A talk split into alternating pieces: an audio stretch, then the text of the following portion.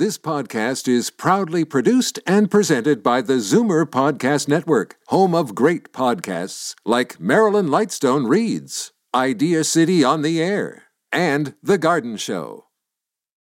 You're listening to the Zoomer Week in Review, brought to you by CARP, fighting to hold politicians accountable for better health care. Find out more at carp.ca.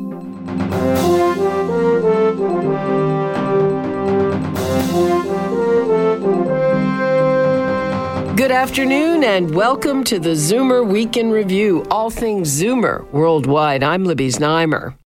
In the House of Commons, all parties agreed to investigate whether the large grocers are using inflation as a cover for price gouging. We'll look at the arguments on both sides. And a new book looks at how modern medicine is complicating the way we die. But first, here are your Zoomer headlines from around the world.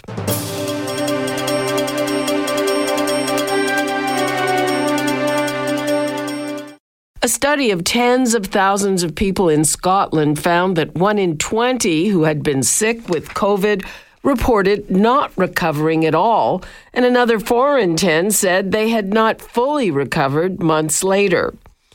Six to 18 months after their bouts of COVID, people reported persistent symptoms, including breathlessness, palpitations, and confusion, or difficulty concentrating at a rate three times as high as uninfected people. Those patients also experienced elevated risks of more than 20 other symptoms related to the heart, respiratory health, muscle aches, mental health, and the sensory system. The research is published in Nature Communications.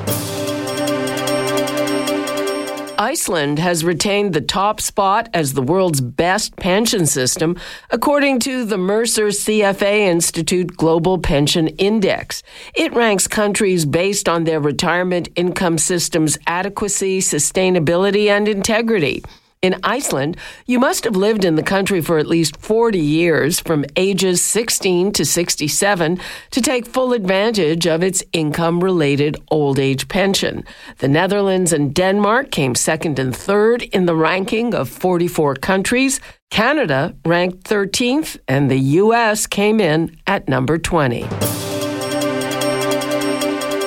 New research finds that the Black Death, which swept through Europe in the mid 1300s, left a huge genetic mark that still affects our health today. Researchers tested the DNA of more than 200 skeletons from the period and found that those with a certain genetic mutation were 40% more likely to survive the plague.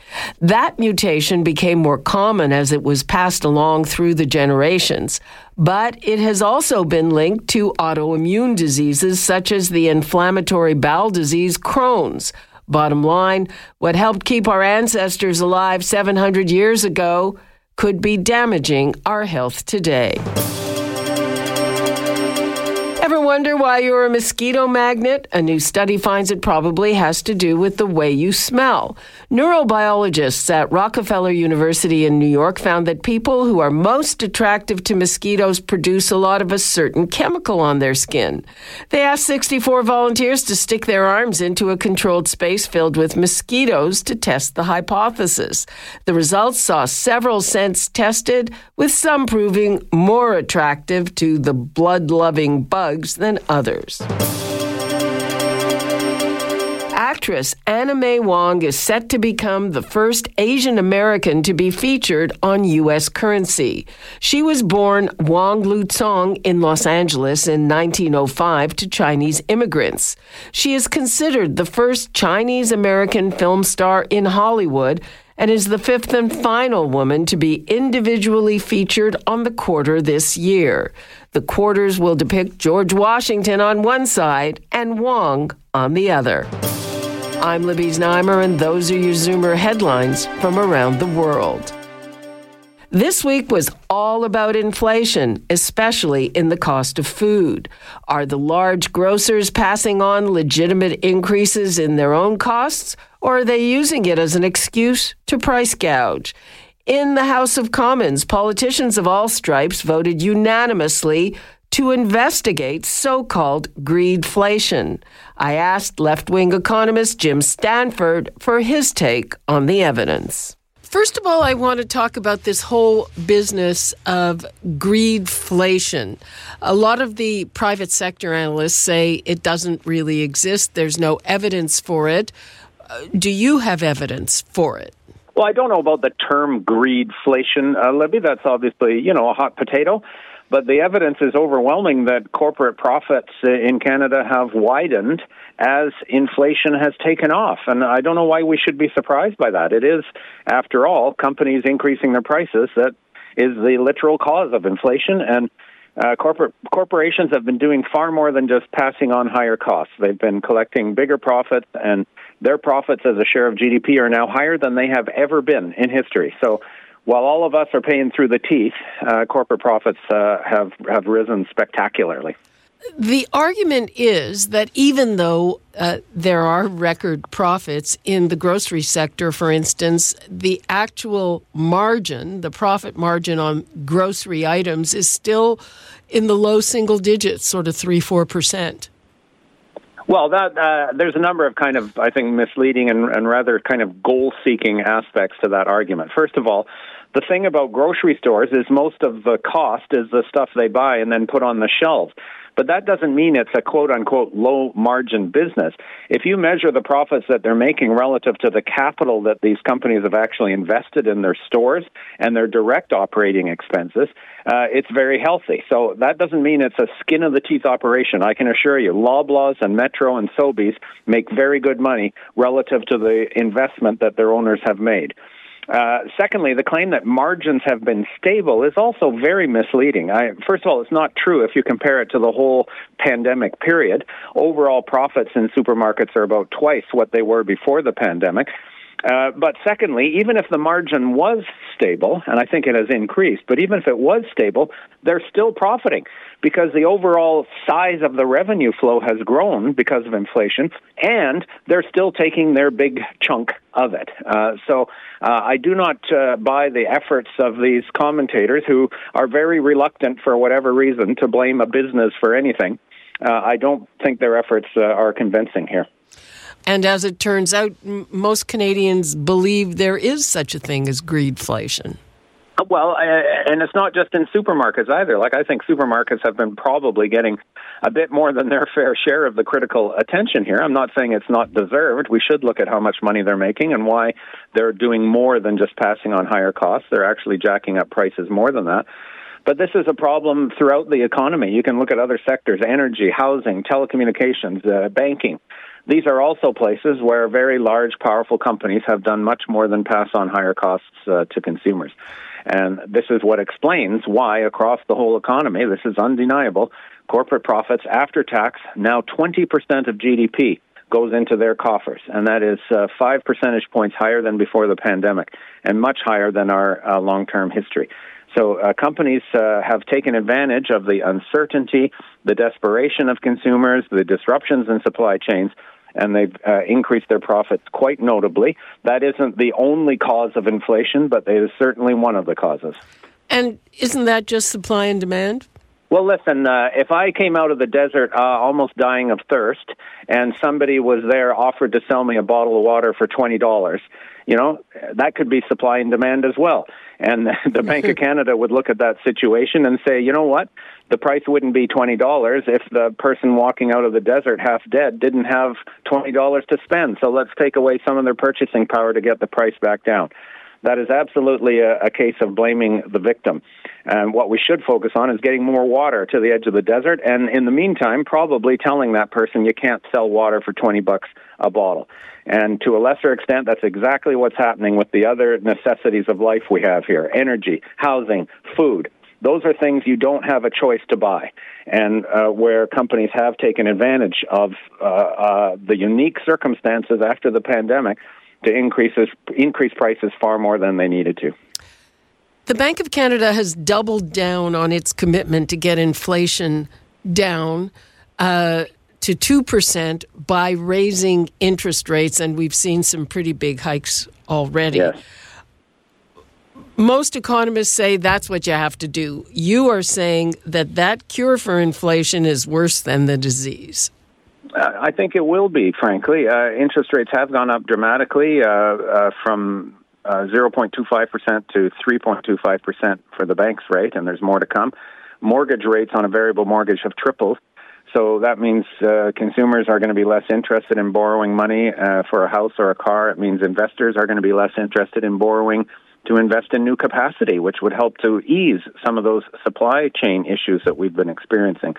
Uh, and it also means that consumer spending, even if you, you already have your house, your consumer spending is going to go down because you're now paying hundreds of dollars extra on, on interest. So uh, there's lots of evidence already that Canada's economy is slowing sharply. Um, we've lost about 100,000 jobs in the last four months. Our GDP growth has slowed almost to zero as of July. That's the most recent data we have. It might very well be in negative territory already, which means the recession has already started. Uh, by the time we uh, get the data. So, I, ironically, the higher interest rates are actually increasing inflation uh, in the near term. 30% of our consumer bundle, what we spend on, is housing. And housing costs are going up because of higher interest rates, because of the mortgage expenses and higher rent. So I do think that there's a more nuanced and balanced and gradual way that we could get at this problem of inflation without throwing the whole economy into a recession.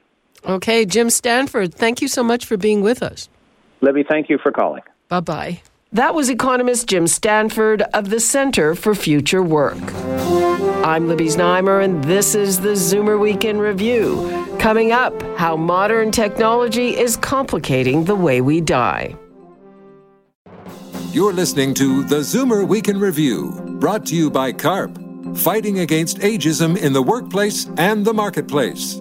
Find out more at carp.ca. Modern medical technology can extend our lives in ways that would have been unimaginable just decades ago, but it can also leave patients in the gray zone between life and death, robbing them of important human moments at the end. I talked with ICU doctor and former paramedic Blair Bigham about his book, Death Interrupted How Modern Medicine is Complicating the Way We Die. I've had a couple experiences as a paramedic and then in my medical training of situations where people were attached to machines, you know, with good intention. Doctors and nurses were trying to save their life. But at some point, it was becoming clear that all the technology and science and medicine in the world wasn't going to turn things around.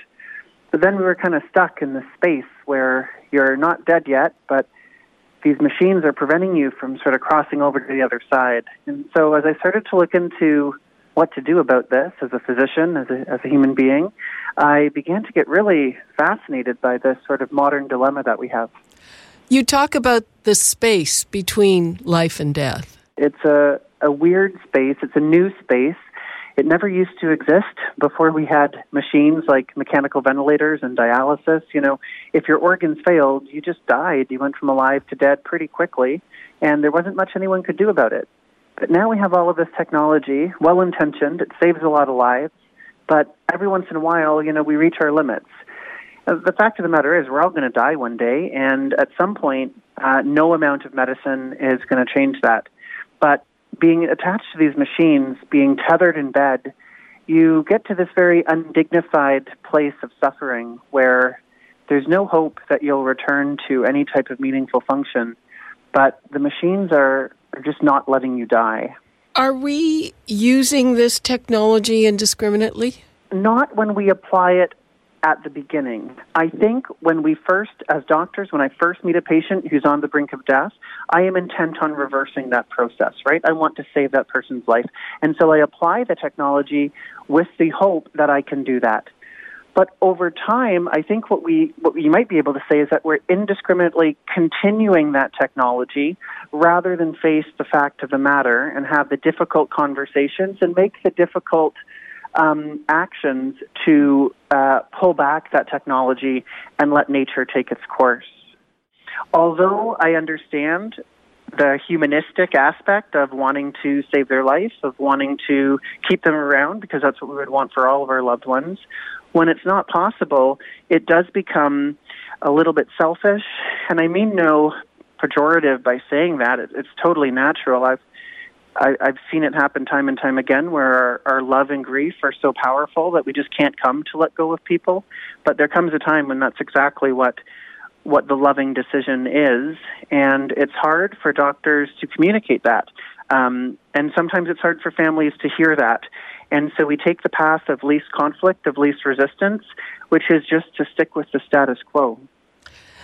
Sometimes it's the families that say, do everything. There's this famous McKitty case. The McKitty uh, case is particularly tragic because she was brain dead. There, there was no gray zone or liminal space. She had died, but her family was not accepting of the brain death diagnosis. And I understand that. You know, when someone's brain dead, they they have a heartbeat. They have blips on the monitor. They have color in their skin. Um, they have warmth. Uh, you know, they look alive, even though they're not. It's also a question of resources. Uh, before she was finally unplugged, uh, she cost the system one and a half million dollars US, and uh, here in Canada, that's a lot of money that could have been used for something else. It's a lot of money. It's over, you know, it's over 400 days of an ICU bed as this case worked its way through the court system. And we never actually got to a decision to pull the plug uh, in that case. The heart stopped on its own, it gave out, um, and then the family was accepting that um, she, what, what the term I use is dead, dead. She was, you know, there was no question about it in anybody's minds at that point. Um, and and so these are very difficult situations. And you're right; it's expensive. And if we decided that we would let every religion or every family define death on their own terms, well, what would that mean for our system? We would be, I, uh, I hate to, I don't mean to be crass, but we would be sort of warehousing dead bodies and feeding them and watering them and, and oxygenating them to no end. And I don't think that's an ethical position to take, regardless of the cost. You refer to her as being brain dead. Uh, us lay people, we think of that as something very cut and dried. Uh, but in your book, you sort of explain how to arrive at that, and it, it seems pretty complicated. In Canadian society, we have always, in many societies, we've always accepted brain death as death.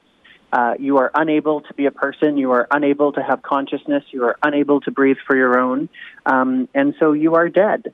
Brain death didn't exist before we had machines that could keep oxygenating, circ- uh, oxygen circulating through your blood. Uh, because if you were brain dead, you were, your heart would stop, everything would stop because you weren't able to breathe. So it's really technology that's facilitated the term brain death. And the beautiful thing about that is thousands of people are recipients of life saving organs from brain dead patients, um, which is a, a, mo- a, modern marvel in medicine, really. Um, and it is a silver lining for many families when patients are uh, tragically uh, become deceased, when they, when they die under tragic circumstances. Many families are grateful for that legacy um, that the organs can provide.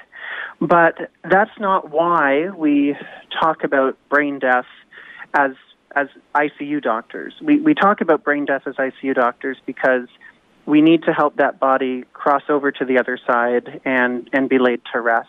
Thank you so much, Blair Bigham. Thank you. Bye-bye. Bye. That was author and ICU doctor Blair Bigham. His new book is Death Interrupted How Modern Medicine is Complicating the Way We Die. And that brings us to the end of this week's edition of the Zoomer Week in Review. I'm Libby Znaimer. Thanks for joining me today. Be sure to come back next week to stay up to date with all things Zoomer worldwide. Zoomer Week in Review is produced by Zeev Huddy, Christine Ross, and Paul Thomas. Technical producer, Justin Eacock. Executive producer, Moses Znaimer.